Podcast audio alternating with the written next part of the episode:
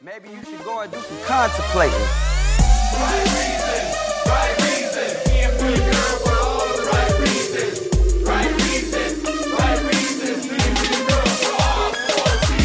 I'm the bachelorette and I'm rapping to you poolside. Here to find true love. One man. Although we've come to the end of the road. Harmonize with me. I just can't. Can't Uh, I'm up here. Can't. I'm up here. Can't. And you're. Let- let, no, listen to me. Oh, I I'm going to do the low part. Okay, no, uh, I'm gonna be up here. Can and you can come in at like can. Uh, I'm- uh. All right, ready? I just can't. Welcome to Rose Buddies, everybody. I'm Griffin McElroy. I'm Rachel McElroy. Oh, you know what the time it is? It's time for before the final bottle. I can't. HEB, why do you seal these super waters up so much? They're like golden pirate treasure. You want me to do it? I'm using my shirt. Come on, baby. Oh, I got it, got it, got it. Hey, welcome back. He was opening a bottle of Super Water Zero. I don't want there to be any question about that satisfied noise he made. People love to hear the. Oh, they love that shit. Um, welcome back to Austin, Texas. Sorry for this late edition. I was out of town. I was going to apologize too, but I'm going to go ahead and let you take the brunt of this one, I think. Uh, I work at a community college that was on spring break, so I was able to go home and see my family and watch this with Dave and Linda and my friend Ariel. Uh, we got some exciting Dave and Linda uh, thoughts, reactions, hot reactions, but Yeah. this is it. This is our first finale episode Mm-hmm. ever. Um, Finale episode and after the final and after road. the final rose, uh, just like opening thoughts, I thought was a fucking club banger of a finale. Maybe Yeah. the best one I've ever seen. Yeah, probably the best finale ever to exist in We this we talk so much about the manipulation that goes on in this television program of the viewer. Of the well, viewer guess, of every every but- every organism involved in the process. You think Griffin and I would be experts because we have seen so many of these seasons, but every time we fall for Well, it. Well, that's I. I don't say every time. I'm saying this episode in particular was a fucking masterpiece of It was. of manipulation. It was. I started out feeling one way at the beginning of the episode, left feeling totally different. Setting the stage, we have been on like literally go back and listen episode one. We're like, oh, Lauren B is gonna win. Yes. Uh, I think. Well, back then we probably actually were like still probably Team Olivia, and we were like, Lace is probably gonna be the bad girl of it, and like some of that was off. Um, but Lauren B definitely was gonna, gonna be the winner, and that was like so Yeah. obvious really early on in the season. And in the in the uh, the final the midnight hour, six minutes to midnight, uh, JoJo comes out of nowhere, and all of a sudden, like yeah. I during this finale, I start thinking, "Oh my god, JoJo might win," and then I think, "Oh my god, I want JoJo to win." I know. Which is fucked up. Like every episode of this show, I've talked about like, "Oh, him and Lauren B are like actually kind of cute," and I'm kind of like actually weirdly feeling it. I felt almost nothing for JoJo prior to this episode. Like last episode was was a kind of turning point for her. There were two. There were two sort of linchpins in JoJo becoming like separating herself from the pack and becoming like an actual. I mean, the next Bachelorette, like that's we'll get to that later but like i would not have been crazy about that except for these two moments. The first was pig date water pigs where she was like actually like hey i get it. Like it's tough doing this television show and like part of the kimono bit. I was down with that. But also when he said i love you to back to her and like her look of genuine Yeah. surprise was like oh damn jojo i like you i think. If it's not clear, Lauren B did win. lauren b won uh, and we're gonna do a deep dive. Yes. just like let's set the stage. Lauren b won the game of the bachelor yeah. if you can call it that The Neil Lane Diamond. Um, no, let's do this. Let's just get into it. Let's get into the, the, the business. You, you've taken a lot of notes here. Yeah, I took five pages of notes, just if you guys were wondering how much work goes into this. It's You, five uh, pages worth. Looks like, and you watched it with your friend Ariel, and you watched it partly with your with your with David and Linda. Yeah, Ariel's a listener of the show. She's also active in the Facebook group, so it was it was a joy to watch with her. Um, but yeah, so we Did cut, she get did she get nasty like our friends get nasty? She say like nasty, like mm, look at her. I, toes. most, most of that was led by my mom, to be honest. Okay, that's fair. um, but for those that have never seen the show, they they make it like a live event. So the Yes. the episode started with Chris Harrison in front of a live studio audience gathered to watch the finale together. Knowing that at the end of the episode, immediately after, Ben will come out, the loser will come out, the winner will come out, everybody will talk on the couch. And then they announced the Bachelor or next Bachelor, next Bachelorette. but this episode had a twist because there was Pastor Cam. Holy shit! They kept what? Kenny is that Denny. Denny, Denny Kenny, t- the good Reverend Denny Kenny. Uh, no, it wasn't Denny Cam. This fucking dude, they kept cutting to him for reaction shots for things that they did not need to cut to Ben's home, like hometown pastor to react. To. it was Denny Wilson. okay. And if you may recall, on Women Tell All, Ben was like, I would get married tomorrow. Immediately, everybody that produces that show started running around town, putting Yeah. together this, let's do an on-site Get somebody marriage. get somebody get Denny Kinney on the on the Reverend phone. Um, yeah, it was du- like you the whole time you're like, so we no. know, we know as an audience that Denny is there to perform an on-site immediate wedding should it be requested. But apparently Bachelor Ben did not know that that was coming as an option. or he sold it really well. Yeah, um, but yeah, that yeah. No, that was probably the, the only I would call it a misplay of this episode of The Bachelor because the rest of the stuff I was like kind of fooled by, but this was like no, they're no, they're not going they to kept cutting to him though, even over and even over. getting rid of the intent of the newly engaged.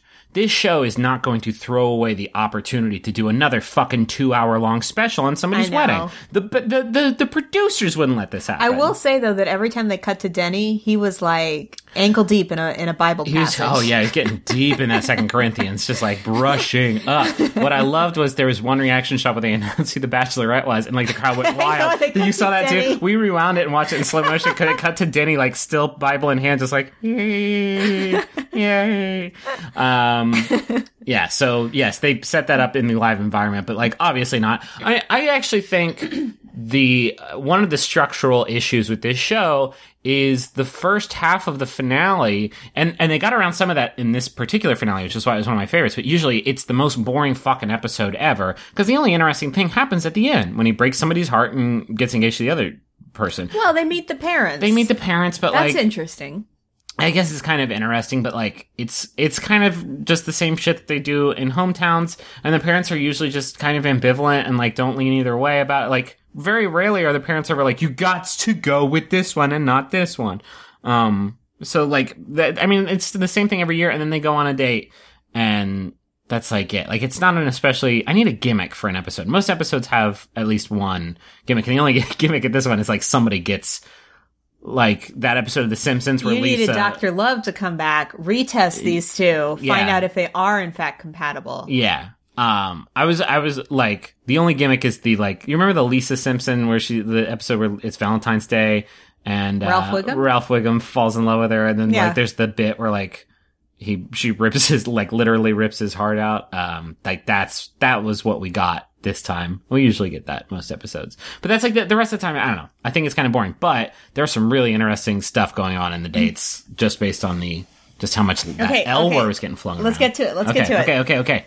Uh, so we're still in Jamaica. We cut to the ladies, both wearing cutoffs.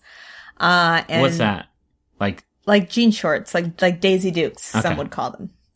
I just call them jean jean shorts or uh, women's jort. Well, they're called cutoffs because they were formerly jeans, and now they have been cut off from their pants prison. Do you call jeans like full, still Full on still full on, non non cuts, Uh, uncircumcised jeans? so Lauren tells us, the viewer, uh, that the moment that Ben said, I love you, changed my life. And Jojo Me says, too, mine too, definitely mine too. Jojo says to us, you know, him saying it made me more confident. And suddenly we're realizing like they're really going to play up the fact that he is in love with both these women and is going to be every moment of this episode. Somebody in the group, uh, the Rose Buddies Facebook group, which you should absolutely be in because uh, it's wonderful. Um, somebody said, uh, "Hey, can somebody remind me uh, how many women Ben is in love with?" I, I'm not a hundred. It's not. They haven't made it explicitly clear. Uh, and then we see Ben going to his mom and dad who have flown out to Jamaica. Uh, and. It's tight as fuck. I didn't even think about that. That's a. I know it's a nice trip. I want to have a kid on The Bachelor that like makes it that far and be like taking some trips to places. Well, I guess except for Chris Soules is like their trip was like out to the barn. Yeah, but then your child would have to be on The Bachelor, Who cares, man? Their personal brand is probably going to explode. their brand. That's what every parent wants for their child. A good personal brand? Yeah, absolutely. Uh, so Ben's talking to his parents and he's saying, I'm in love with two women. Uh, and the mom and dad are understandably surprised about that. And that's when Lauren shows up with a big bouquet of flowers to meet the fam. Both brought weird flowers. Both women brought some it's like weird a thing. flowers. You bring something. yeah, but this these are some weird flowers. Yeah. Um, brought some flowers. Um, I'll be 100% honest. During the parents' meetings, I was eating El Pollo Reggio, our favorite nearby chicken restaurant. I was partying on a couple drumsticks. Um, and I was more focused on the chicken meat that I was consuming, that spicy chicken meat. I used some of that green salsa. oh, that's spicy. It's spicy, but I was feeling dangerous, so I didn't necessarily pay attention to this part of the show. Uh, at my parents' house, just in case you were curious, my mom had a large bottle of Skinny Girl margaritas, which is She a loves that stuff. yeah, a real housewife tip. Uh, ninety calories. Holy drink, shit. So not bad. And some popcorn, and then Mm. my friend Ariel brought some Sour Patch Kids. Hell yes, Ariel from know. downtown. I know. We were at the wrong. We should have switched parties. That all sounds like my jam. Um, we had cookie cake made by Steffi, and for my friends, I brought lick ice cream. Got that fucking goat cheese thyme and honey, and I got that olive oil and sea salt caramel. Sounds good. That was a slam dunk noise. Anyway, what we talking about?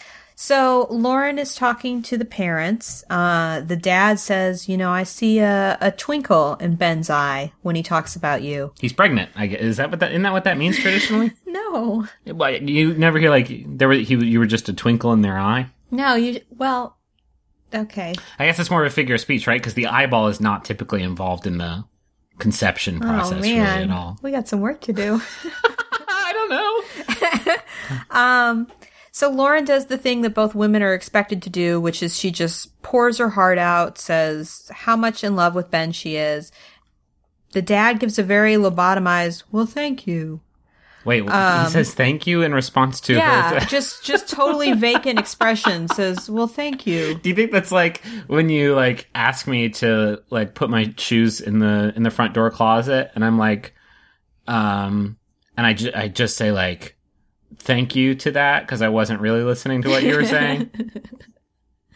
It, it was more like he had really prepared himself for what was going to happen that day and had no emotional reaction. If that was my kid and said, "I've told two women that I love you, Yeah. Mm-hmm. and I'm bringing them both to this house to meet you today," he's like a poker player. My reaction would be like, "Well, fuck, no, don't do, no, Ben, don't do that." Well, and that's the thing, because the parents do ask. They say, Ben, do these women know that you're in love with both of them?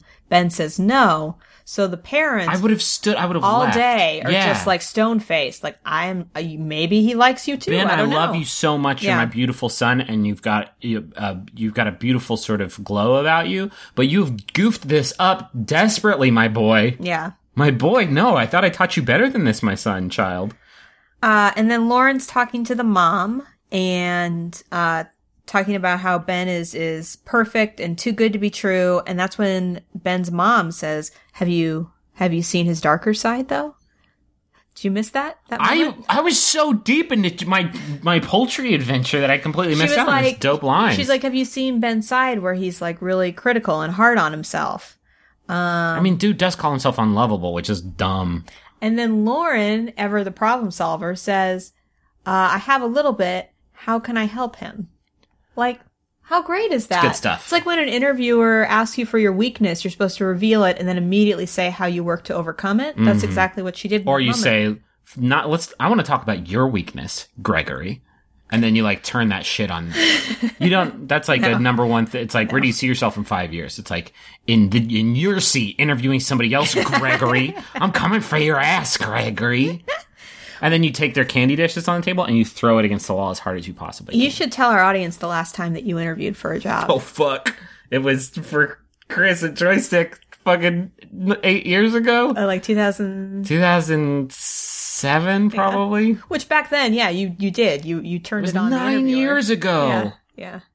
Jeez, but yeah, I did that. I took I took Chris Grant. Chris Grant had just built a chair and I just just fucking took it and I Bashed it on him. well no I slowly disassembled it, which is even more imposing because the whole time he's like stop stop stop Stop, stop please, please. stop stop it. Uh, but the mom responds to Lauren's question says, you know, he can get dark sometimes. You have to help walk him through the hard times.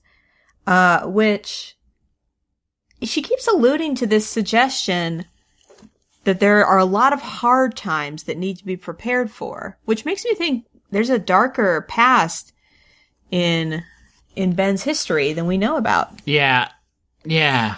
You think? What do you think? Like, so- like he's on some Dexter shit, like pulling the wings off flies, or what's up? Well, does he have siblings that just haven't been on the show? Do we know anything? I don't know. I mean, if they did, they would have been in last year's hometowns, right? He went to home. No, they didn't do. They didn't do hometowns in Kaitlyn's season, did they?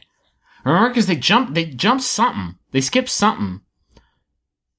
She sent two. They did something last year where they they maybe they sent. She got down to final two for hometowns. Is what it was. Yeah, so Ben didn't make Ben it. didn't make hometowns, so we don't know that. I don't know. There's Yeah. probably there's probably a couple Higginses out there. Although if they were, they would have been at this thing. I think. I think he might be an only an only child. Um.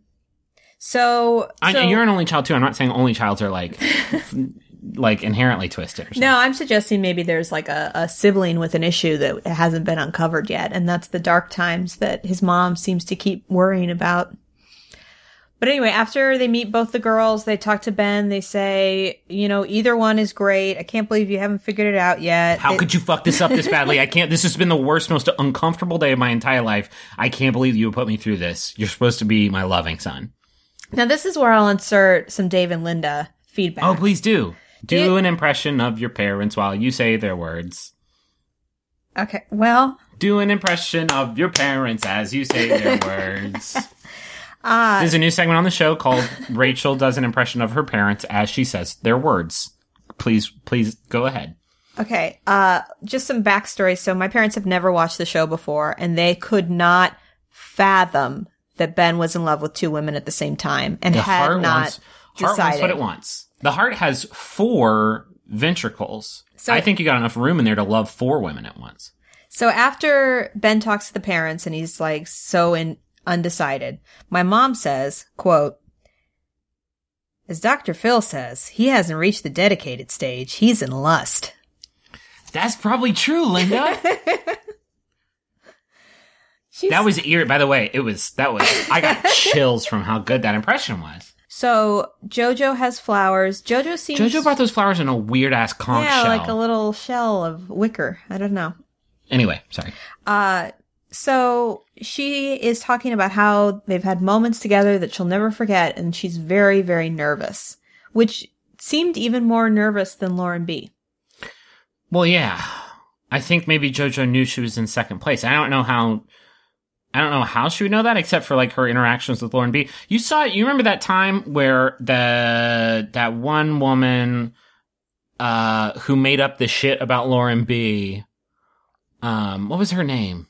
Leah? Leah. Leah made up the shit about Lauren B. Said that she was like different in the house than she was around Ben. Um, and then it, there was that scene where that scene, that part uh, where uh, Lauren B. was like crying in her bed, and there were all these women like around her, like reassuring her, like, "Oh, babe, don't worry about it. You, your relationship with him is so great." I felt like that was sort of em- emblematic of the other women in the house re- recognizing, like, you're the don't worry, you're the front runner. Yeah. Like you're the wifey. Like don't don't even worry about it. You're Yeah. still gonna win this thing.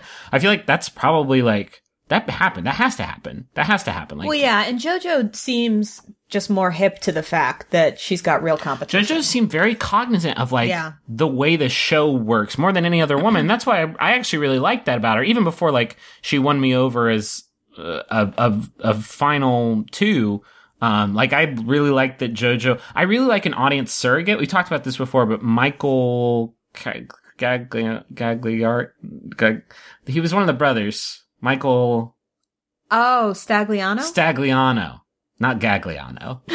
Michael Stagliano. He was. I only saw him on Bachelor Pad, but what was really great about him is he would be like, "So this is how the Bachelor works, right?" Yeah, I know. Like he would get like fucking super mad. Tanner was kind of like that on Bachelor in Paradise.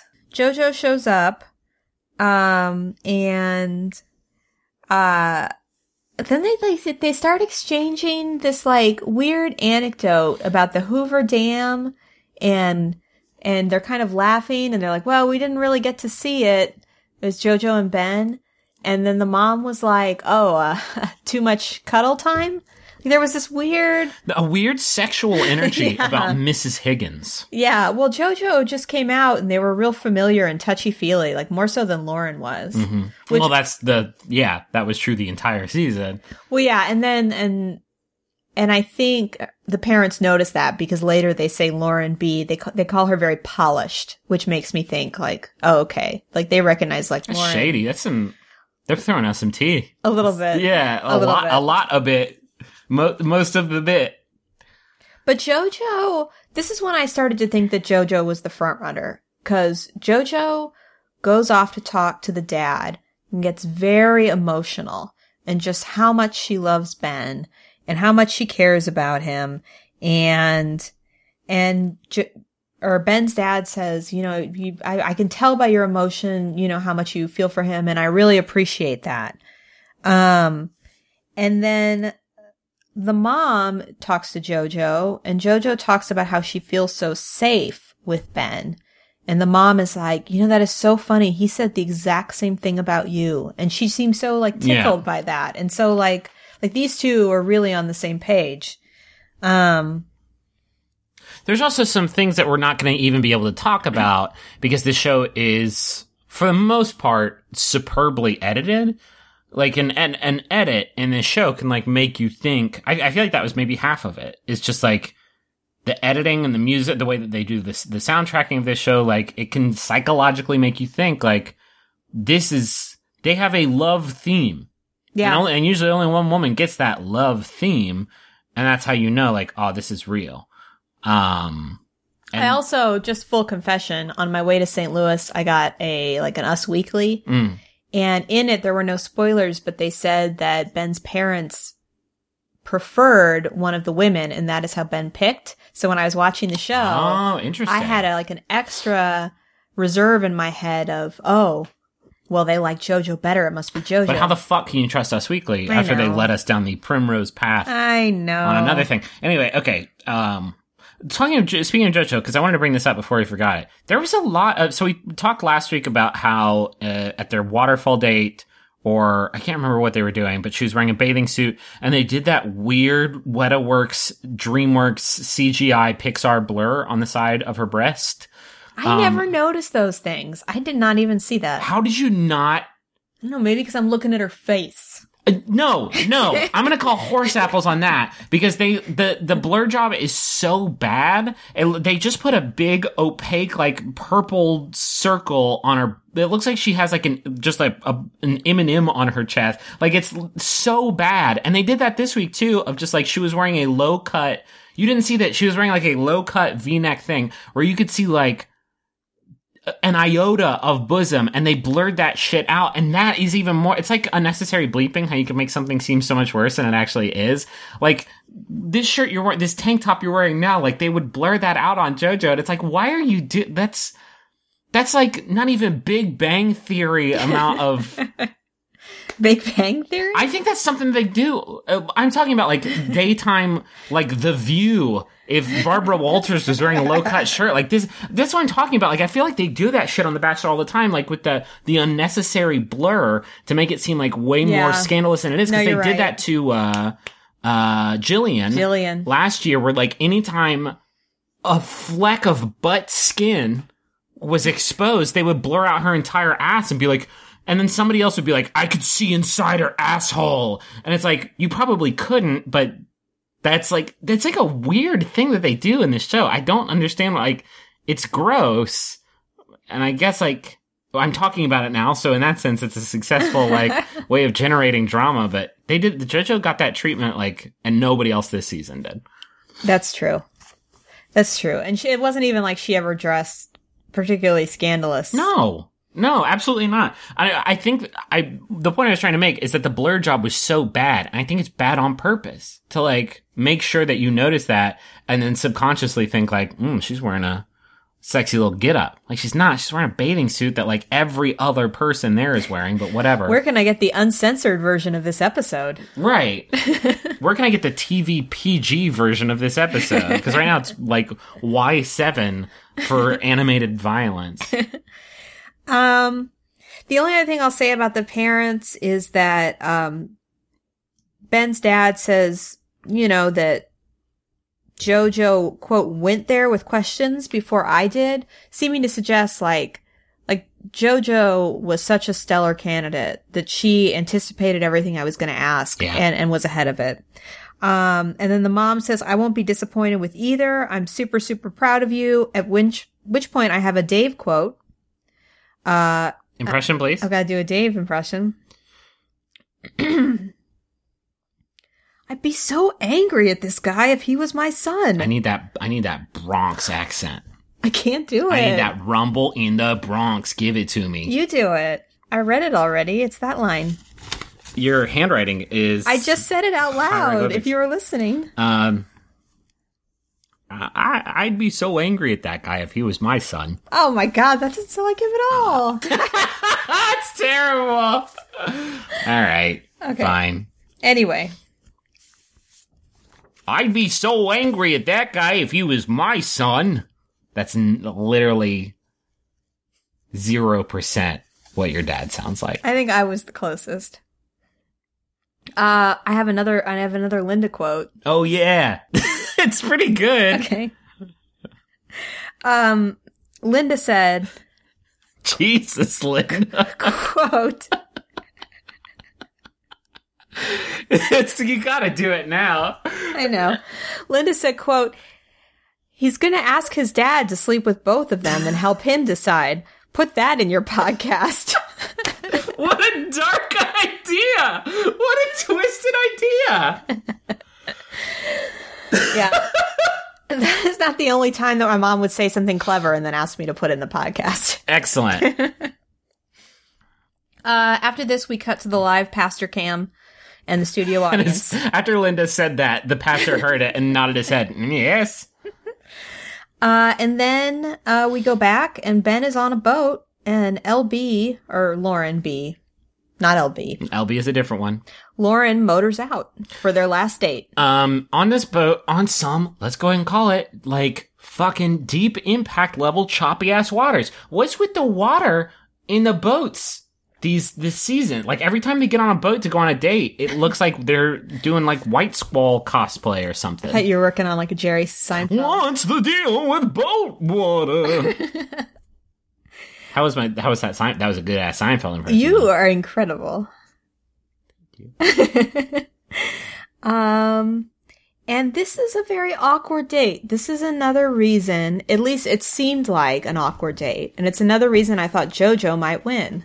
Because they are on the boat, the two of them, and they are kind of quiet, and Ben is not very responsive, and she's asking him if he's stressed. Yeah, I think the awkwardness came from the fact that they very lightly touched on the fact that he had very serious feelings apparently for JoJo as well, but they didn't like really dive into it. They didn't like get as deep into it as him and JoJo got because JoJo and him got the deepest into it. And I think that was probably why like that date was either going to be awkward or it was going to be very sad. Yeah. And I feel like she probably would prefer the awkward version. Well, and Ben also says, Ben's like, you know, it's just been so perfect so far.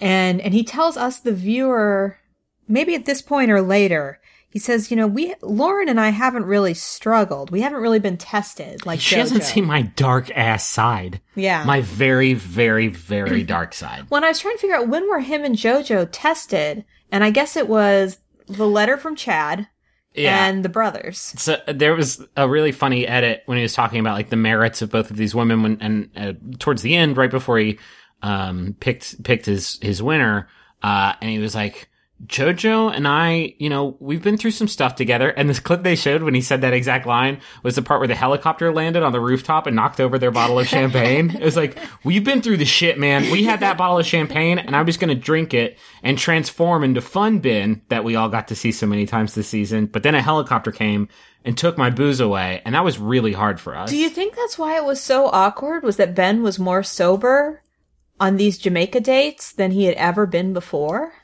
Because his parents were around and he wanted to. It's hard to say. I'm the most sober I've ever been recording this podcast right now. Yeah, that's and it is true. making it more. I'm more careful with my words and actions. So maybe that was it. I don't know. Um, so, so they have the date on the boat and then they have the second half of their date. Um, and the second half of their date for both Lauren and Jojo is just like in a hotel room with a plate of dessert. And they're just talking and Lauren is emotional and Ben is like, yeah, I left confused today. There's just so much I can Yeah. never imagined. And and Lauren's talking about how when they fell in love, that was the best day of her life. And I've never been more sure about something in my whole life. And Ben, instead of kind of reassuring her, says, no matter what happens, you made me a better person. And there was just this kind of Yeah, tone and of her like, reaction to that was like somebody just like punched her in Yeah. the butt. Like she was she was not expecting that response and not especially happy about it. Yeah. Yeah. And so it's only after he leaves that she's like, I'm scared he's in love with JoJo too. And she's like, and tonight was the last time maybe that I heard Ben say he loved me. Like she seemed really like, Yeah. I don't know anything anymore. Sure. Yeah. Uh, and then it's JoJo's date. Uh Also on a boat, right? I can't remember what they I don't I don't remember. Oh, no, no, no. They, they got on like a little four wheeler vehicle. That's right. They went to another waterfall, didn't they? Because there was a thing where he jumped out of he jumped into a body of water that she had just jumped in, and I was like, oh, he just broke her neck. Like he definitely just landed right on her neck in the water. Definitely. Did you see the the local Rastafarian man that was chasing them in the four wheeler and was like, "Welcome"? He yelled. He yelled, "Welcome, Irie!"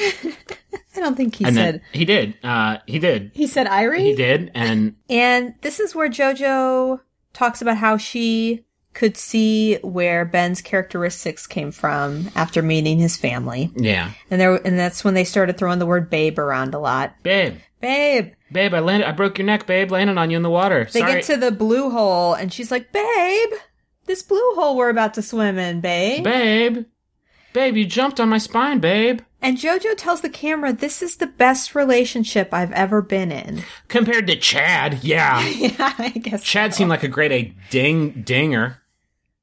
Um, and this is where JoJo starts to be really like practical and really like an exceptional communicator. I would say. twice in this episode when they first like ran into each other they like hugged real hard and uh, ben goes oh your heart because he can like feel her heart racing Oh, I missed that. he does it twice uh which is like again like i see that and i'm like oh Um, and JoJo says, when I was talking to your mom, this came up about where we see our life going together. And, you know, I am in Dallas and you're in Denver. And I just want you to know that I'll do whatever it takes. Um, and, and she can sense that Ben is being kind of weird.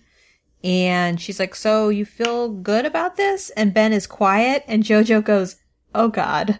like she just Yeah. knows like something horrible is happening. And then Ben goes, well, I mean, you probably know what this is.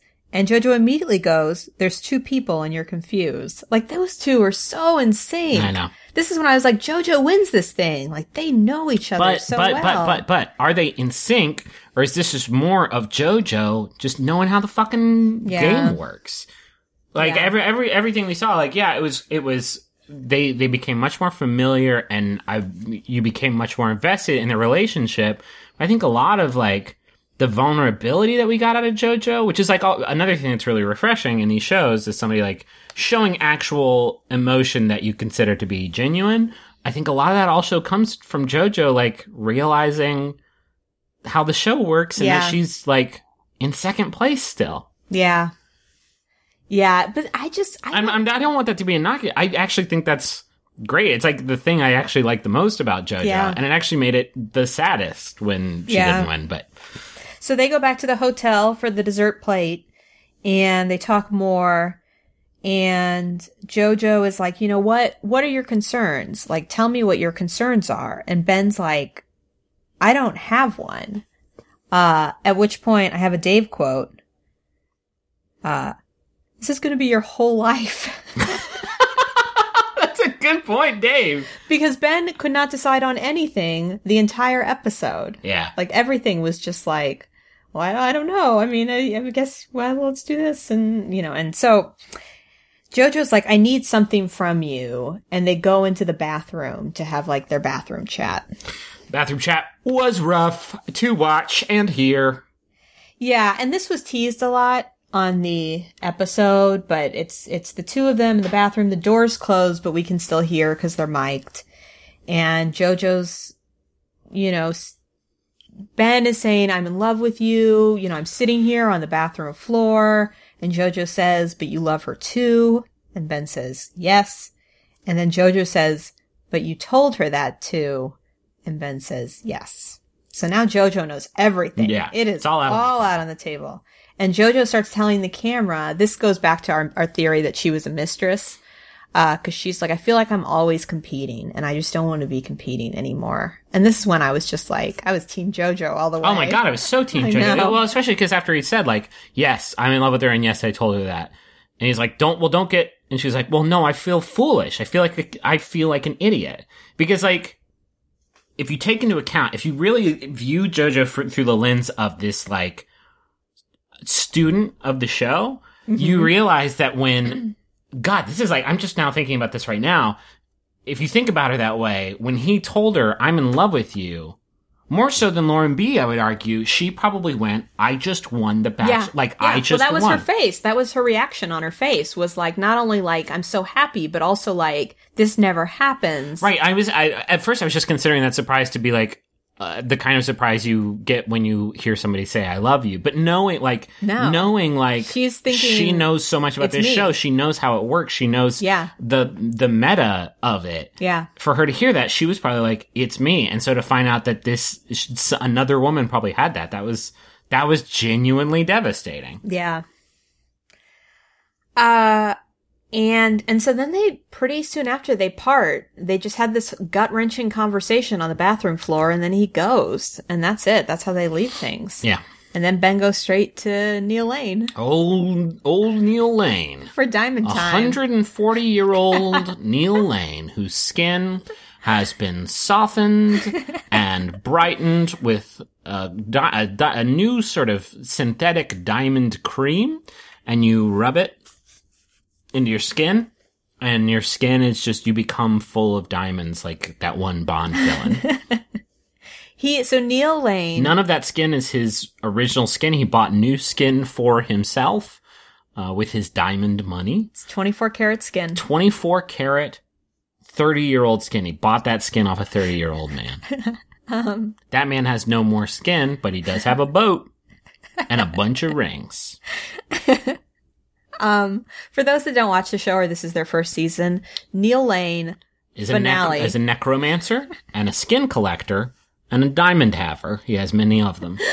um, Neil Lane shows up on the finale every season with a tray of diamond rings to be selected. and a tool he uses to take just a little bit of skin from the bachelor. Just like don't you don't miss an opportunity like that. Um, and so Neil Lane shows up. Let's talk about Neil Lane's tray of of tricks because he does. He always brings Like a tray rings. of rings. I have this theory in my mind because I realized it watching yesterday. I think there's fewer rings each time, and I'm worried about Neil and his business. I know he's the ring slinger to the stars, and that's great. Yeah. Um, and maybe it's just like he, the older he gets, the more he has to focus on the skin stuff. But um, there were like five fucking rings that he brought. Yeah. When I picked out your engagement ring, I looked at.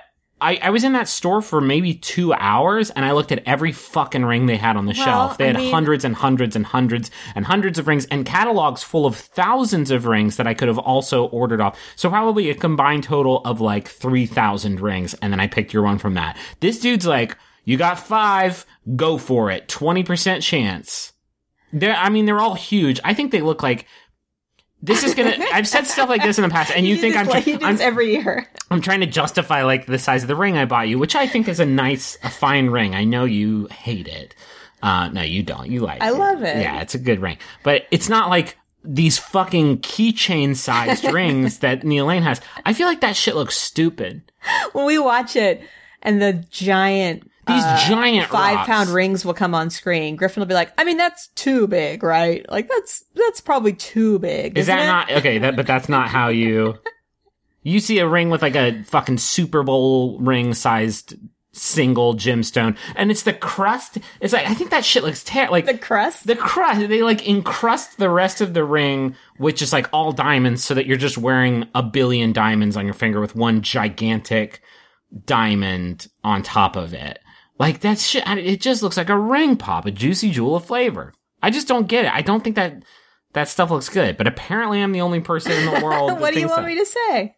you, you think that looks good you think that big old diamond looks good I mean, I wouldn't wear it, but I don't think it looks bad. okay I mean, I think it's it's you know it's, it's shiny. You Uh, imagine having that on your finger though, all the time. All the fucking time. And then also having to worry about you have a fucking quarter million dollar thing on your finger all the time. Yeah, I don't know. It just seems be, impractical it'd and be the worst. Shut up. Um, so Neil Lane typically comes and he asks kind of leading questions of the person in the chair of like, tell me about the person you're going to propose to. And this is when Ben unnecessarily but entertainingly lays his cards out. And when Neil is like, tell me about her. What kind of person is she? Ben, She has blondish, brownish hair. Ben goes silent and then Neil goes, Oh, have you, have you picked yet? And that's when Ben's like, well, I'm in love with two women, you know, which, cause that's yeah, his this this was this was the this was his sort of mental like terminus of like you got a really quick like flat series of flashbacks of him. Yeah, they did, like, a montage of- because this was this was when he reveals I have picked someone.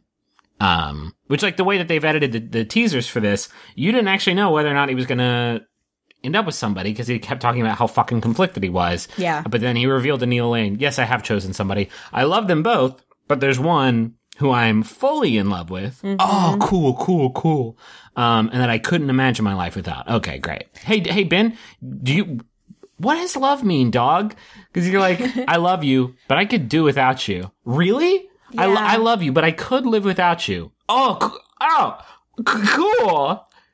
Listen, Jojo, I want you to know something. I love you, but I could, ah, I could, you know, yeah, I could do without you. Eh, you, you. Know, I do love you though. What the fuck are you talking about? It now I'm just that makes me that's Well, crazy. maybe it's like how I love the TV show Scandal, but if it went off the air, I'd be okay. Sounds like you like the TV show Scandal. I mean, I watch every episode. Isn't that love? It's just like that's the one fucking word that you reserve for the most of the thing. And to say that you love both of the women, but one of them more, then you didn't love the other one. Yeah. That's easy. That's Yeah. an easy one. I love you, but you got to bounce, and I'm probably gonna be okay with that. Eh, you know. eh. And the way that they interacted at, on the the after the final rose, which we'll get to, was like, I'm not so sure because you were like basically it's just like. Yeah. oh yeah. she- the, after the final rose was brutal because all of a sudden he had to act like, oh well, you Yeah, know, well, you know, JoJo. uh." it was like she was an old neighbor of his or something like that. That like used to bring over like extra spaghetti when she made it. like or like his date to the middle school dance. Like- yeah, like, uh, yeah, I brought her to Cotillion. anyway, Uh, so we go straight to the women getting ready in their fancy dresses. Uh, and hated. I have. n- I literally never have a dog in this race. Hated JoJo's dress. Look like a look like a look like a prom dress. somebody on Twitter said JoJo was really dressing for the job she wanted, which I liked. What does that mean? Oh, just because she was so sparkly and like glamorous. Yeah. it, there was like a suggestion like she is dressing for the winning for the winning. Yeah, I guess so. I guess that makes sense. It, I don't know. Because Lauren's dress, while also beautiful, was much like less sparkly, like more understated. Yeah, Whereas JoJo came out like full spangle. yeah. Didn't love Um, it. Didn't love it. Didn't love it. And so this is when Ben tells us, because he's standing out in the spot in Jamaica where he is going to potentially propose. And he's looking at the camera and he says, I told this woman I love her, but I love somebody else more. And I know and you know, and anyone that watches a show knows that the first person to get out of the car or helicopter is the one that's being eliminated. Yep. Um, he also brought up, I'm about to, I'm also about to ask somebody to marry, marry me, and I love somebody else. Yeah. He was like even conflicted about who Mm-hmm. the winner was, even though he had obviously picked who the winner was going to be. Um, and then what do we see stepping out of that helicopter? But a, a spangly bright pink. Yeah.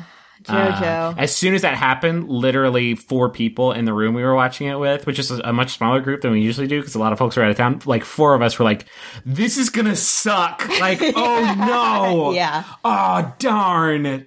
You know what? Sean Lowe, uh, from a previous season that we love so much, he tweeted, Hey, just a heads up. If you're getting out of the car or helicopter before sunset, you're Yeah, not the winner. Somebody brought that up too. It's like high. it was like high noon. It was like, well, maybe they shot the other woman at like eight in the morning. Yeah. No, but no, No. bud.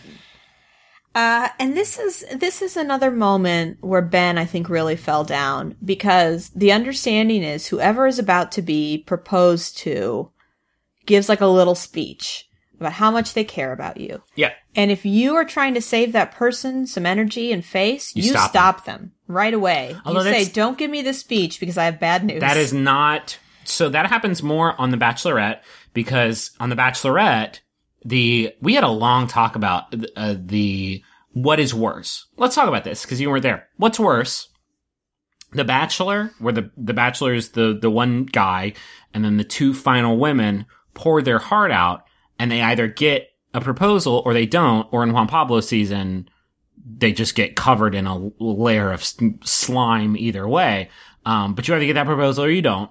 Uh, or the Bachelorette, where the t- final two contestants usually propose. the Bachelorette, and I'll tell you why. Okay. Because the men do the physical move of getting down on one I, knee. uh, yes. And they both have to pick out Neil, Neil Lane Yeah. rings, which It's you- it's because you can't play it off. Like with The Bachelor, the lady after she gives her speech doesn't have to move, just stands there. stands there and awaits her judgment. But the man has to start to go on one knee, and almost every time the lady will grab his hands and keep him from doing it, and that's when. So that is more con- that that that mercy killing that Rachel just described is way more common on the Bachelorette because Yeah. they they do not want to get proposed to. yeah, like don't open that box. Don't like no, put it back in your fucking pocket. Yeah. Um, I don't. I don't actually think it's that common for the for on on the Bachelor for them to like stop and be like, stop, you're embarrassing yourself. Like no, that doesn't happen very They often. should though. They should absolutely because JoJo JoJo. Here's some notes from JoJo's speech that she gives. these speeches, by the way, because again, this is our first season. We should lay this out. It's like it's like vows. It's like the amount of work I imagine that you and I put into like preparing and practicing and writing our vows. Like this is it. This is the final tribal council. You're like this is like your plea, and this is like what you spend days working on. Yeah. because you want to fucking crush it, and you want to prove that you are a, a an, an eloquent thinker and writer and speaker. Uh, in front of a national television audience. Uh, I can't imagine how fucking terrifying that must be. Yeah, well, and plus, and, and, and you'll see, and I didn't write her whole speech down word for word, but a few things she said is, is she's like, Ben, you told me love isn't supposed to be easy. It's supposed to be worth it. And she tells him that he's become her best friend. And then she says, I love you and I trust you and I'm never going to run from this. When she said, I trust you, I was know. like, oh, dang. Heartbreaker. Cause she was telling us, the viewer, before she got out there of like, I really don't want to be blindsided and I don't think Ben would do that to me. And he let her get through that whole speech before he gave his butt speech, which is The butt speech, The dude. butt speech. He, oh, the axe man, he buried that butt, didn't he? He was Yeah, like, he, he- like he- went for a while. I spent this whole time not thinking I was going to find love Yeah. and not wondering, not, and I was and he so, said, with you, it was real always. And I found love with you. was he used what actually for me the the was came before Yeah. the but when he was like it was always real I was like uh oh And he said, I found love with you, but I found it with somebody else more. And then she was like who no just kidding it's Lauren B And then Jojo's upset. And Ben says, I like, I still don't question that I do love you. Like he's telling her. he did not back off that shit like at all And, and she's like, where did it all go wrong? And Ben says it never did. Uh, and Jojo says, I trusted you. And Ben says, my feelings haven't changed. I fell in love with two people. And it's just like, Ben, pretend at Yeah. least like like you realized, oh, I actually wasn't in love with you or something. This he was the saw man here, just like Yeah, very no. slowly and very painfully like "Rah, rah, sweet release of an axe. rah, rah, rah." this Yeah. was a saw. Um, yeah, it was bad. It was bad stuff. It was as bad as I thought it was going to be. And it, and what was bad about it is that JoJo didn't like break down in hysterics instantly and just like fall to pieces. And she didn't do the, um, She wasn't like real angry. she didn't do the, who was that on Juan Pablo's season that came in second? Clare. Clare. You had to remind me of her name earlier today. I just can't keep that one locked in my head. But Juan Pablo, Juan Pablo sucked. We've talked about him before. Um, but the woman that he sent home was the woman who he told in a helicopter, I love fucking you. Yeah. Uh, and, but she still like hung in there and then Yeah. she, he sent her home and she was like, fuck you. You're garbage. Yeah, like like you're a terrible father, or like I would never want you around Yeah. me. You know. Uh, yeah. You didn't get that. We got a very much like it was again like sh- like I can't believe like disbelief is what it was. Like oh my god. Like well, and JoJo tells like when she gets in the limo, she's like, you know, I was getting my heart broken, and I still didn't want to see him cry. JoJo. She she just like she's a classy lady, and She's very classy. lady. I, I, and let's eulogize her for just a second. Like, I I haven't I haven't I really liked Kaitlyn right because she was like a funny person, like genuinely a, a person who I actually laughed at, and, and above the caliber of humor that this show usually brings to the table. Like, she was doing some stuff that I thought was really funny. JoJo I liked for a reason I've never like really liked a contestant before. Of just uh, there was a little bit of that audience surrogate stuff, but there was also like an authenticity to it that You're saying this though, but did you really like her before last No. week? Yeah, before last week, I I did. Starting from Water Pig Date, I I, I started to become a JoJo fan. Um, but yeah, I mean, uh, most of the work did get done in the past two episodes, Yeah. which again is like a testament to how like great this finale was. They took a story they've been working on the whole season and then made you think that that story wasn't going to I happen. know. Um, in a way that wasn't like cheap at all. It was it was genuinely very very uh, manipulative and gross, but like very well done. Yeah. And so Ben tells us, the viewer, he's like, you know, I don't deserve JoJo. You know, whenever things got tough for me, who would be the first to sit down next to me? He seems really broken up. And then we cut back to the studio audience. Yeah. And the studio audience is like awkwardly clapping because they know the camera is back on fucking. Terry, Terry, Terry Gary. What's his name? Denny. Danny Kenny is just shaking his head. Ben, no. ben, no. Ben, no. Um, And then, and then we come back and Ben says, I could have married JoJo and been really happy. like, how does Lauren watch that episode? I, I know. I wondered that basically the whole time. Um, which is always something you think about. Like, you, people get engaged at the end of these the, the, these seasons usually. How do you, the fiance, not go back and watch the other stuff and be like, "Hey, remember that episode where you had sex with two other women? Cool, cool, Yeah. cool. Hey, cool, cool, cool, cool stuff." Um, and this is the phone call. This is when the phone call happens that we know is coming. I want to set a timetable from him saying sending Jojo home, her in tears, him saying, "I I love this person and I don't doubt that." And she was always the first person there, and how de- devastated he was. Commercial break, say maybe what, like two and a half minutes, usually about the length of a commercial break.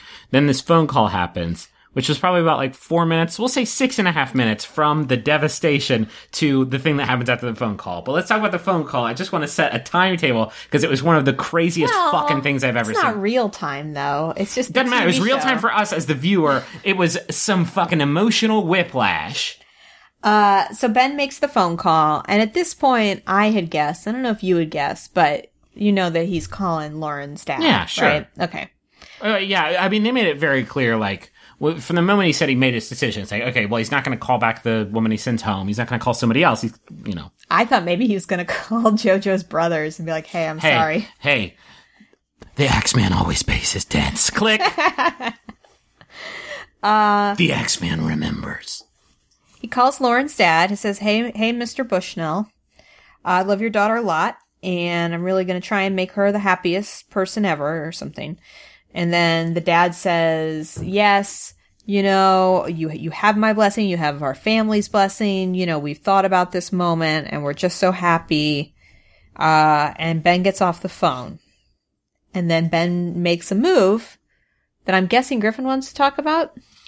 After the It's not so much call? a move as much as it is a fucking full blown e- ejaculatory Ric Flair. Woo! A full blown fucking uh, uh, air punch. It was there was an air punch. It was a straight up Howard Dean. Yeah. Literally, I just I can't. I sent her home, and it's just like I love her. And it's just like I can't believe it. Beat, beat, beat. Woo! Yeah! Full blown Super Mario 64 triple jump, like Yahoo! I did it. Um, what would he have done if Lauren's dad was like, "No, sir, I can't give you my blessing." No. And then he just slowly head down, like good grief style, walks off camera.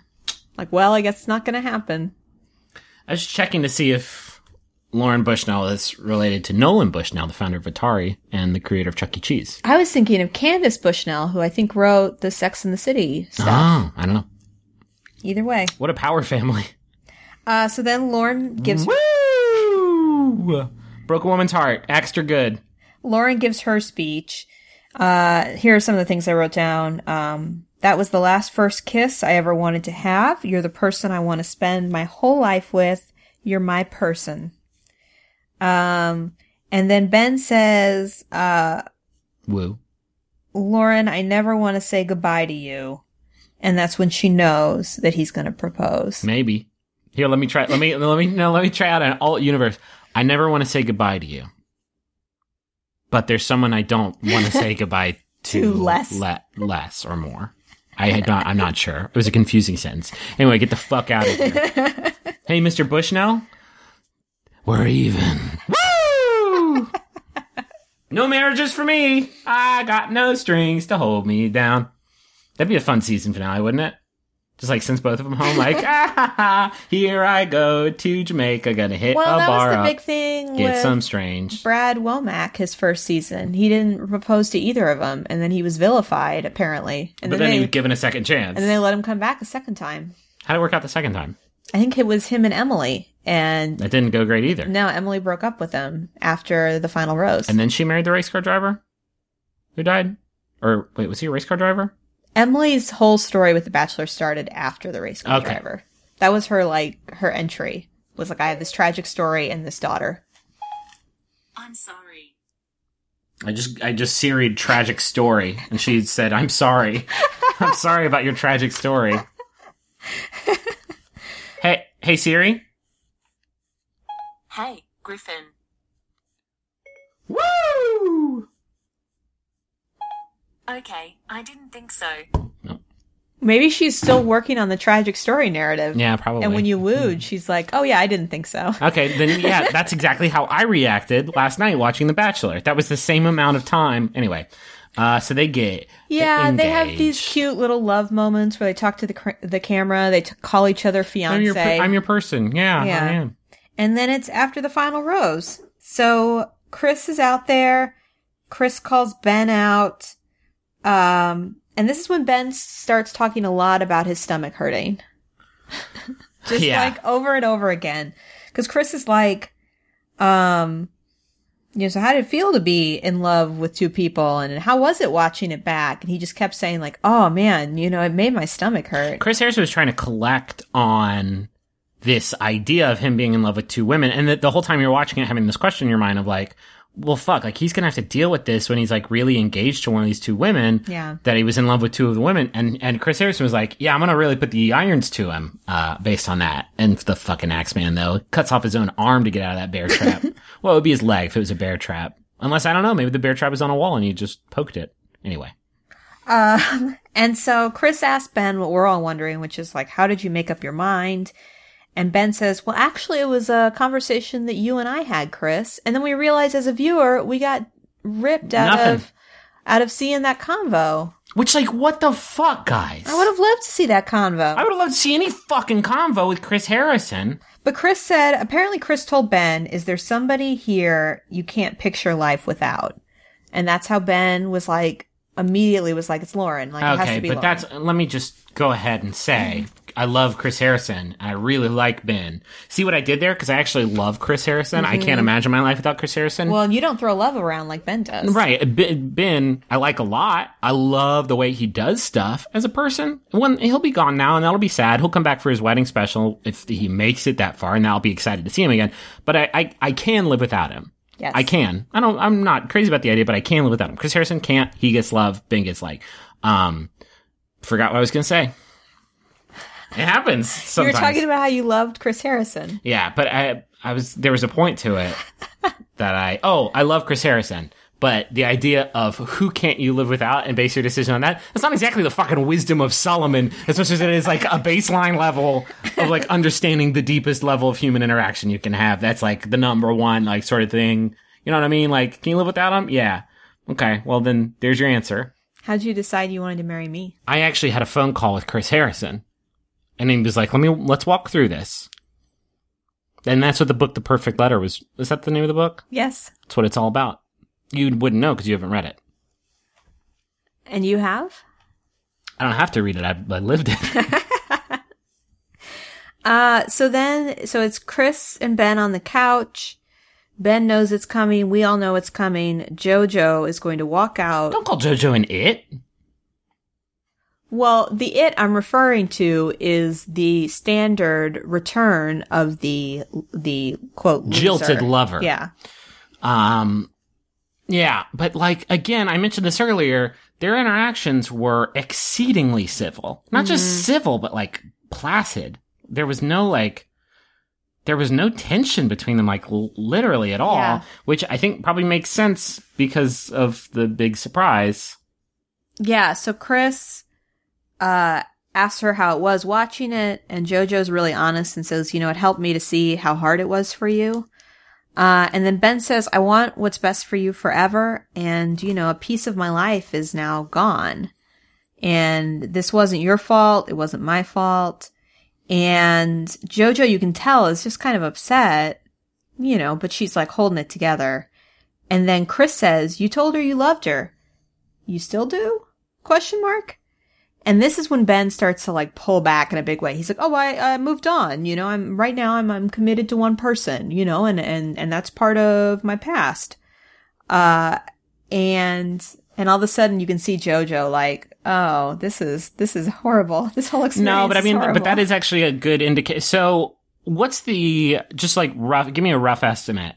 How many, how many relationships make it to even the after the final rose? Because this is like a few months out from when they actually film the finale, because they have to like keep their shit discreet for a while.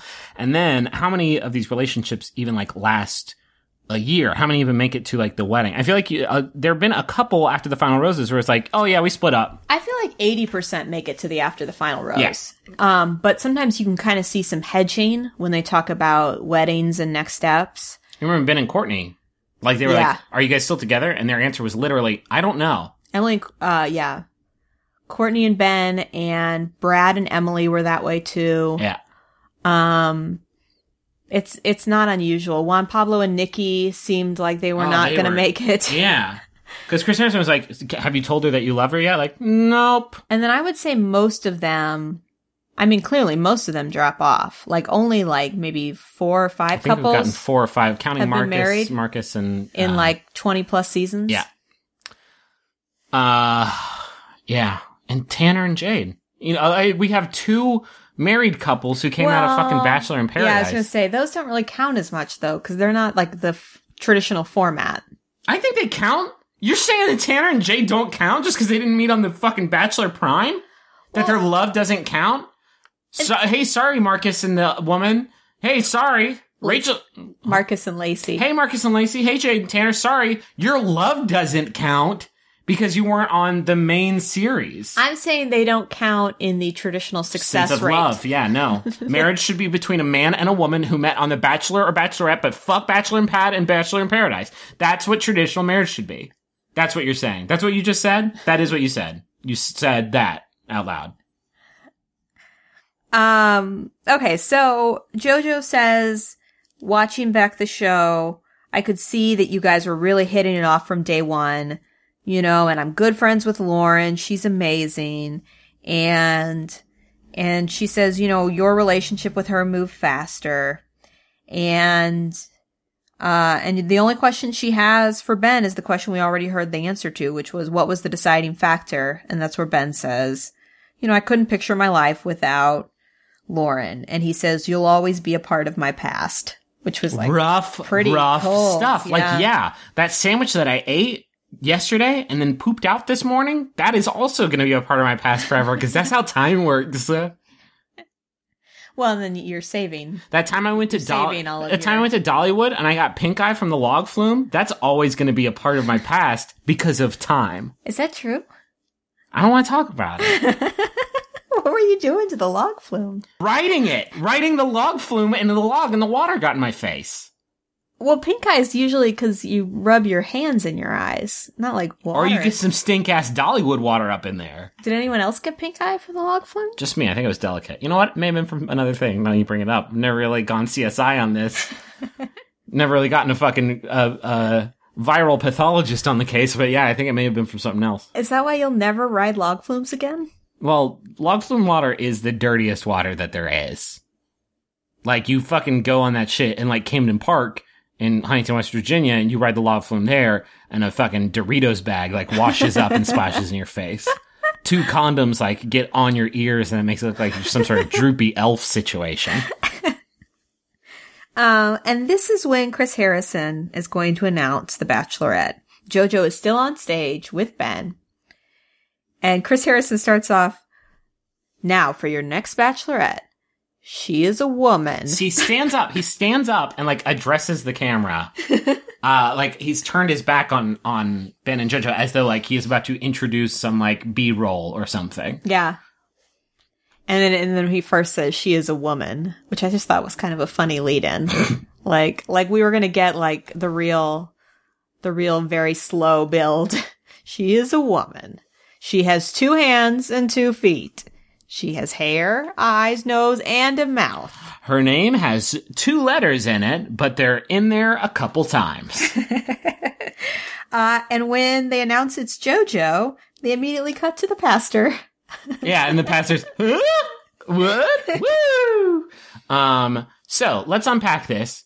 Uh, just because I want to go into a, a history of like this thing because we mentioned last week, like I can't believe they didn't announce th- Yeah. who the winner was. We all know who the Bachelorette is. We know who it is. We're there were bring it up. multiple spoilers online lots of saying people post, it was Kayla. Lots of people posting in the group. I guess I think it stemmed from. So have we talked about Reality Steve? There's a guy, Reality Steve, whose whole thing is he has a knack for. Uh, I don't know if he does like the investigation stuff himself. He probably does some of it, but a lot of it is just like reliance on social media. Uh, because they shoot a lot of this stuff out in the wild. They shoot this show out in the wild, and so they see it, and then he sort of deduces like what week it took place, and then uses that to put together a timeline of who gets sent home wire just from deduction. Um, and he usually predicts the winner. Um, and I've, I've gotten pretty good about like just staying off of it during the season.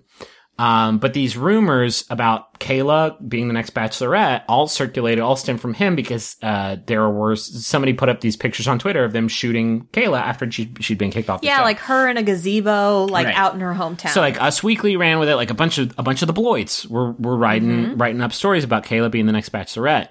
Um, uh, and so obviously when they announced JoJo, it was like, well, wait, what the fuck happened? Was that just a false flag situation? Like, how could they do that?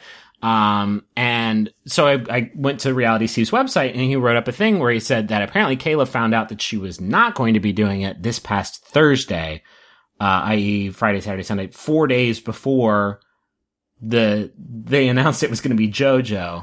Um, that explains because when they filmed the Women Tell All, which I imagine happened at least a few weeks ago, yeah. They were kind of making it seem like she was. Yeah, the absolutely. They gave her they gave her time in the chair. Yeah. They had like well, she had also been the she was third place, so she had just gone home, so they're gonna focus most of the attention on them.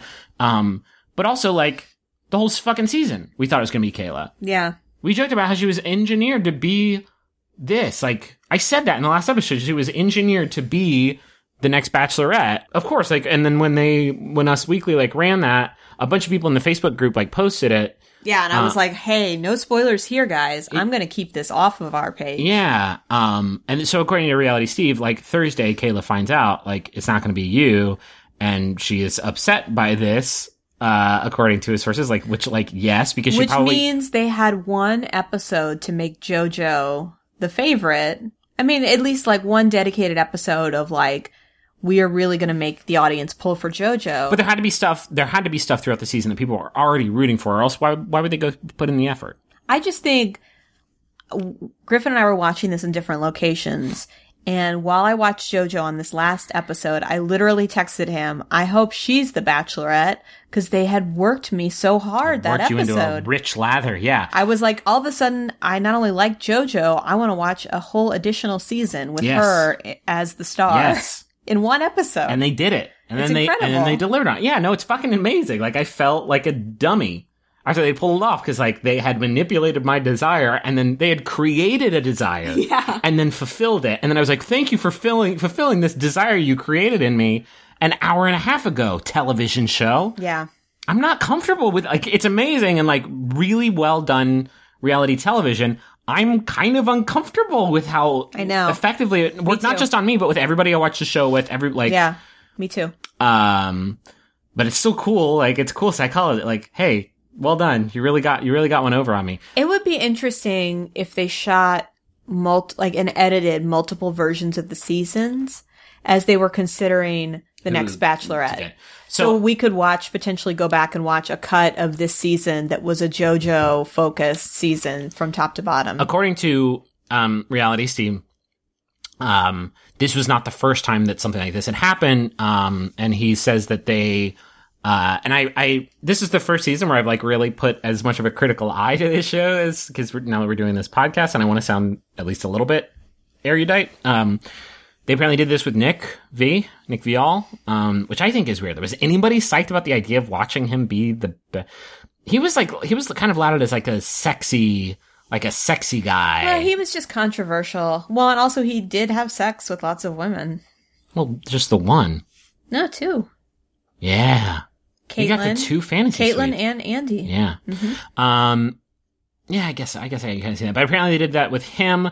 They did that with, um, Well, and Kaitlyn before the fantasy suite too. yeah, sure. They did that with him. They did it with, oh my God, I forgot her fucking name again. See? Clare. Clare. I keep wanting to call her Carly because I love Carly with my whole heart. No, I like Carly. I can live without There you go. It's an important distinction. Um, uh, they've done that with people in the past where either as I don't know if it's like I don't I don't know if it's like spy work. I don't know if this is subterfuge. I don't know if they actually changed their mind because this is like a big problem. Like whenever anybody in, i- i- interviews like a producer on this show, they're like, "So this reality Steve guy fucking ruins it every time, huh?" Because like before, well, on the day that you air the first episode of the season, he knows who wins it. That's got to put a real thorn in your side, huh? That's really got to suck for you. So like, maybe are they laying this shit down as to like cover their tracks, or did they actually pick Kayla to be the Bachelorette? And then change their minds at the last minute. Was know. Kayla in on it? Like, But Chris Harrison did say when during this episode when they kept cutting to the live studio audience, he's like, "We're going to announce the Bachelorette tonight. It might not be who you think." So he seemed to suggest like, "Hey, we know what's out there, and you all are still going to be surprised." to to add to this, this idea of them transferring over to another woman like last minute based on just sort of the gigantic focus group that is the Bachelor consuming audience. Um, the producer who said the next Bachelorette is going to be diverse. Um, and then Chris Harrison kind of walked that back, didn't he? Because he was like, no, we're going to pick the person who's best for the job. Well, and JoJo is half, Iranian? Mm-hmm. Um, so yeah, they still, yeah. but they didn't play that up the way they did with Kayla. With No, Kayla, they made a huge deal They out made of a her big deal out ethnicity. of it, Yeah, which was Filipino. yeah. Um, that's I don't know. I mean, we're not going to figure it out. You know, like we're not going. to. I was trying to put together at least context clues to like have a theory about it, but I'm honestly, it could be either thing. It could be that they really transitioned at the last minute because people were starting to really like JoJo. And to be, hon- uh, I think JoJo's going to do a way be- better yeah. job than Kayla. I liked Kayla, but I liked Kayla, I think mostly because of this narrative I had in my head of just like, she's so fucking good at the game. That doesn't necessarily make an interesting bachelorette. Um, an interesting bachelorette to me is somebody, I think, who's your favorite bachelorette that you've seen? Oh, probably Emily. Emily, because Emily is like legit. Like when she said shit, when she Yeah. sent that dude home because he referred to her daughter as baggage. Yeah. that was the most. That was some fucking choice Yeah. realness. Yeah. if you, I don't know. Uh, I think they have old seasons of the show on uh, YouTube or something like that. You, you have to like pay for them or something like that. But if you want to put in the expense to like dig into the show's back history, that's probably the best Bachelorette uh, season ever. Yeah. because she did have this kid. uh, It had Jeff with one F, who I adored. Uh, and it had some total skis bags that she was like, Had Chris Bukowski was on that. Chris season. Bukowski was on that season, and when she kicks off people like that, like see ya, it is awesome because she's like she's kind of fiery. She's got she's West Virginian, isn't she? Yeah. Telling you, man.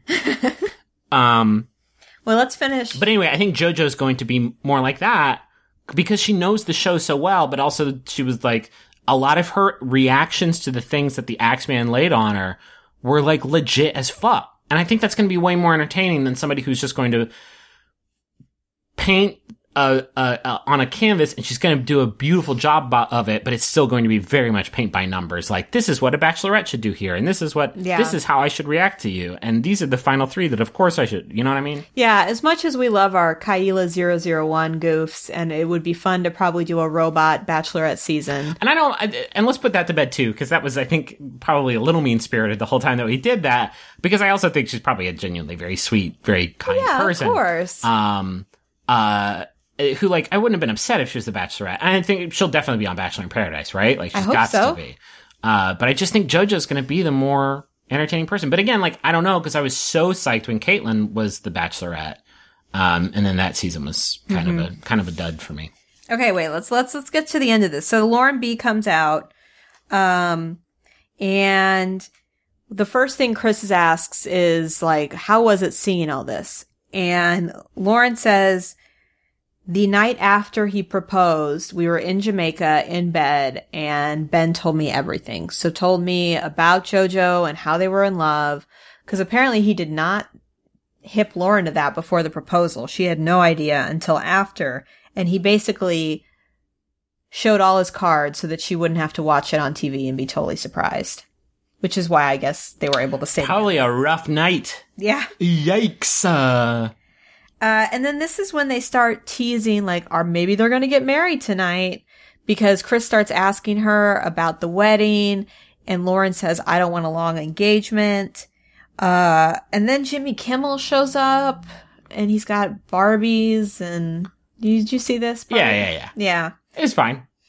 Yeah. I love that they have. uh I love that they have like another member of the ABC fan. I love when Jimmy Kimmel shows up, and it's because it's essentially a coworker on the ABC family who is. Uh, it doesn't strike me as like gross cross promotion. It strikes me as like Jimmy Kimmel loves the fuck out of The Bachelor and is like psyched to interact with this product. You know what I mean? Like, Yeah. it was goofy and like the best was the date that he went on with Yeah. them. It was like in the hot tub eating chicken wings while they made out. Yeah. which is still like That was last season. yeah, it was fully scripted. It was a scripted dumb moment, which they obviously like. They even broke kayfabe during that whole scene because they were like laughing at how dumb it was. But as, as a viewer, I appreciated it because again, I like it when they break they break the fourth wall, Yeah. and real reveal like, oh, this is this is all you know. This is all scripted, but um, yeah, it's not the best thing. But I still like. I, he has an earnest like love of this franchise that I really appreciate. But yeah, so he like he's like, show me on the dolls where you two touch each other in the fantasy suite, and he has like a naked doll and a clothed doll. And then the one thing he does ask is he says, "Are you guys going to watch JoJo on The Bachelorette?" And they both say yes, and he's like, "That's crazy." Yeah, was funny. really good. Um, okay, so they bring out the pastor. Chris is like, we could do this right here, right now. And Ben says, this thing never stops, does it? Which I thought was funny. Yeah. Uh, and he's like, you know, we owe it to each other and our friends and families to do a big wedding. This was the most interesting 15 seconds of the whole thing because Chris Harrison tries to keep selling this thing because Yeah. he says the words, um, oh, you wish your family was here because the, the family was there. That was like another surprise. Yeah. Before he can even follow up on that thought, Ben Higgins stands up and walks over to his pastor and like hugs him probably whispers in his ear like, "You son of a bitch," uh, and then does this next thing. But he completely cuts Chris Harrison off. Completely stops this idea of let's get married here right now, and like completely puts an end to the rest of his pitch. And does this next thing, which I thought was really interesting. Of the Axeman, like again, sc- squirming his way out of another situation.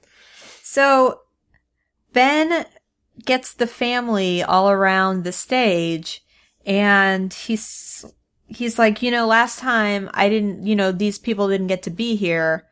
And then he asked Lauren if he can have his ring back, and then he gets on his knee and proposes again. What if he had been like, "Let me get your ring back," and he'd taken it. He's like, He's "Bye," tough, or he'd given it to JoJo. Oh, damn. Um, yeah, Yeah. you can't. Just one. I guess my only problem with that is you uh, fucking can't do that. You just can't. Like, you're not. Why do you think he did that? Probably because he was looking for a way out of this like awkward. I think it's because the proposal episode is so shrouded with him being in love with another woman that he wanted to like do it again now that he's very clearly in love with one woman so that it was like not as tarnished. Possible. I also think it could just as well be he wanted to put a stop to this "let's get married today" thing, and so he did another thing, another way to end the episode. But then that resulted in all of the families coming up It's like a cast party. It was like a fucking cast call. Oh yeah, like the last episode of Home Improvement. Everybody, Zachary, Ty Bryan, like everybody came up on stage and just kind of fucking stood there for a while. yeah, both families all came up on stage. So I think it was. I think it was like an exit strategy that he didn't have an exit strategy, Yeah. bro. Um, And then Ben's dad was like, "We've gotten to know the Bushnells, and they're fantastic, and we're all so lucky and happy." we get all the Chuck E. Cheese tokens we want. It's sick as hell. and all the copies of Sex in the City. Uh, and then Ben asks if he has more time, and he's like, I, and he says, "You know, I've only got about ten more minutes while I'm still relevant." Which I loved. And then he just thanks Bachelor Nation, and he thanks everybody for Class like, act. for being with him and being so supportive. And Chris says, "You're a good egg. You're on your own from here on out." And that's the end of the season. Put him up on Mount Rushmore. Get. I'm, I'm not saying Hey, Bachelor. let's let's call it Mount Benmore. well, no, that seems It'll just be the two Bens. No, we're not putting Ben fucking Flajnik up there. Fuck that. No way. Um, put him up on the mountain. And I'm not talking about some sort of figurative leaderboard.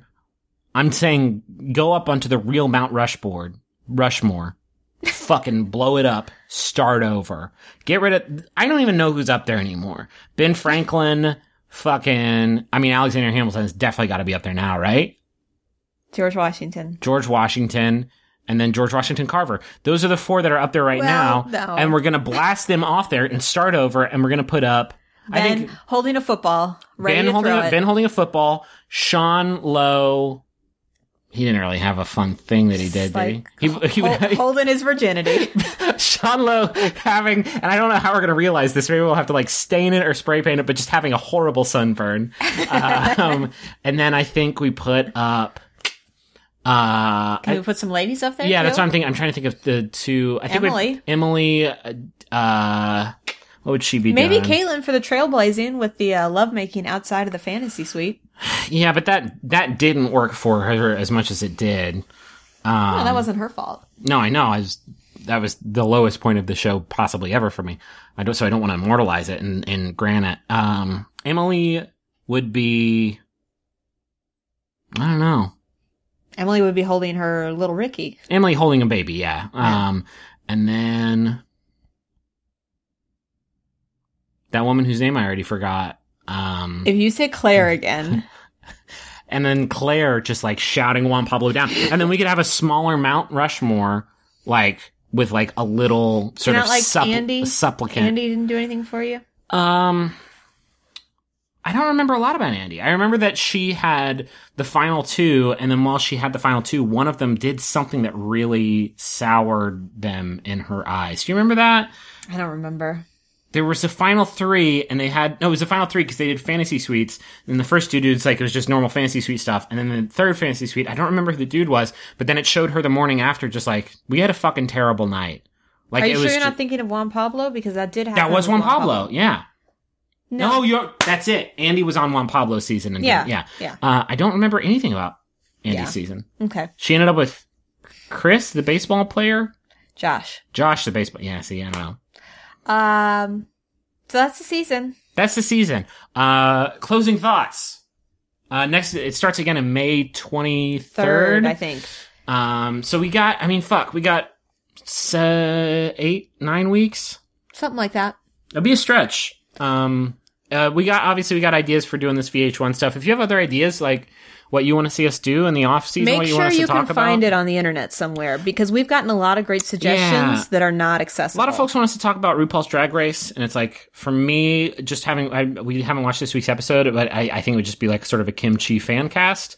Um, but well, we want to stay in our wheelhouse, like our, our dating show wheelhouse. Dating shows that everybody can watch on Hulu. If you can find something like sick, like let's watch it. If you maybe the like, do you think there's like like a Korean dating drama reality show out there? Like I mean, be it would have to be subtitled. I, I would be. I think that'd be fun as hell. Yeah, just as long as it's. I a- saw one clip of a, a New Zealand bachelor where a woman farted. I was like, hell yeah, we got we got to get on this. What? yeah, just make sure that it's it's accessible. yeah, we want to do like a book club thing. Should we commit to something right now so people can watch shit for next week? We, I think we got to start with Flavor of Love, right? All right. Flavor of Love, season one. We'll start with the first episode and just see how deep we get into it. Maybe we'll do that tonight while we eat a blue apron. Okay. You do not sound excited about this. I am not excited about Flavor of Love. What's wrong with it, do you think? You don't even know about Pumpkin? You don't even know about New York? Flavor Flav. I don't like him. What don't you like about Flavor Flav? Uh, I don't know. I haven't spent enough time with him to know for sure, but I have not gotten a good impression. You typically don't like people who yell unpredictably. Yes, that's a good point. If somebody is loud, like I get loud sometimes, but usually I speak with a there's a sort of tempo to when I'm going to get loud, and I'll build up to it. I can prepare myself. You can prepare yourself to hear my loudness. But Flavor Flav, I could just be talking like this and just like woo, just like yeah. See, you lean back. You even knew it was coming. He doesn't even give you that build up that I gave you. Um, yeah, you're not going to love it then. Probably not. okay. Um, I don't think we'll watch a whole season. I think we'll keep hopping around. gotta hop around. Gotta stay. We're like sharks, baby. Um, uh, we're gonna have a long ass break after Bachelor in Paradise, so maybe we pick one of these shows that we can spend a little bit more time with in that long extended break. But for now, let's just like try some shit out. It's gonna be very free form, probably a little bit shorter than usual. Um, We always think that though. we always think that we are go. at about 90 minutes for this episode. Um, but yeah, um, in terms of this season though, this season of The Bachelor, final thoughts. What do you think? I was originally not very impressed with any of the women or Ben. To be honest, I thought they were all pretty bland. Uh, and the women I did like did go home pretty early, so I was not expecting a lot. But I will say that this finale left me satisfied. I feel like this was everything I wanted from a season. I, for me, it wasn't just the finale. I would say the last, I would say the first four episodes were kind of a dud, just because it was Lauren B with a bullet the whole time, and everybody else. I, I got so frustrated with the women, and like we talked about this infinitely, just like not playing the game, like not, not like trying to get time with them, not Yeah. like. I, I- don't want it to, to sound like I want like this brutal blood sport version of The Bachelor. I just like, you gotta have, I've talked about this too, you gotta have at least 1% of that fantasy of these people are trying to, uh, compete for love. Right. And when they didn't even like put in a, a little bit of effort into that, you, you, you just don't get that. So I thought it was boring just in that, well, Lauren B's gonna win because nobody else even gives a shit. Um, and then you had like the usual villain stuff, which was kind of clumsy this season. But this last half of it, it was, it was good, man. All all the way up to this photo finish, which is like one of the best finales I've seen maybe ever Yeah. of like of any show. It beats the Night Court finale. It beats. What about Boy Meets World? Oh, nothing. That would be amazing if like Chris Harrison like walked out of the studio and after the final rose and like put his hand longingly on the light switch and was just like class dismissed. Click. Credits. Is that your Mr. Feeney? class dismissed. No, he had kind of a higher like nasally. Um, thank you guys for listening and for watching the show and for commenting on Facebook and for reviewing us in iTunes. We started this show because we like to talk about The Bachelor together. Mm-hmm. And Griffin has quite the internet following. So, you know, he was looking for me to have something to do with my time. That's a, probably not the most accurate way of putting the inspiration into starting the show, but You may be familiar with the other McElroy shows in which Teresa and Sydnee are experts in etiquette and medicine, respectively. My expertise You have a lot of expertise. Bachelor and Bachelor. You have so many expertises, but this is uh, inarguably the most fun one to talk about. um, big thanks to uh, Molly at the Mary Sue, who's also in the Facebook group for writing up a very nice write up about our show. Um, it'll be interesting if somebody like reads that next week and is like, I'm gonna check this out. And we're like, what's up with fucking Flavor Flav? and people are like, is Flavor Flav on The Bachelor? What the fuck? No, I think they warned the readers that we would There's be the finale tonight. Yeah. Yeah. Uh, thank you all for uh, being patient with us because as this episode's up late. Yeah, thank you all for listening. This this is a fun fun season, fun podcast. Um, I don't know. I'm not ready to end end it yet. I am. Okay, well, I'm Griffin McElroy. I'm Rachel McElroy. Do you want you say it? Well, then we should start over. No, we don't. Let's both say it. I'm Griffin McElroy. I'm Rachel McElroy. When, When you're, you're ready. ready. Perfect. Final rose. Stay with us on this journey of joy. Spoiler alert! She ends up with Soldier Boy. Right reasons, right reasons,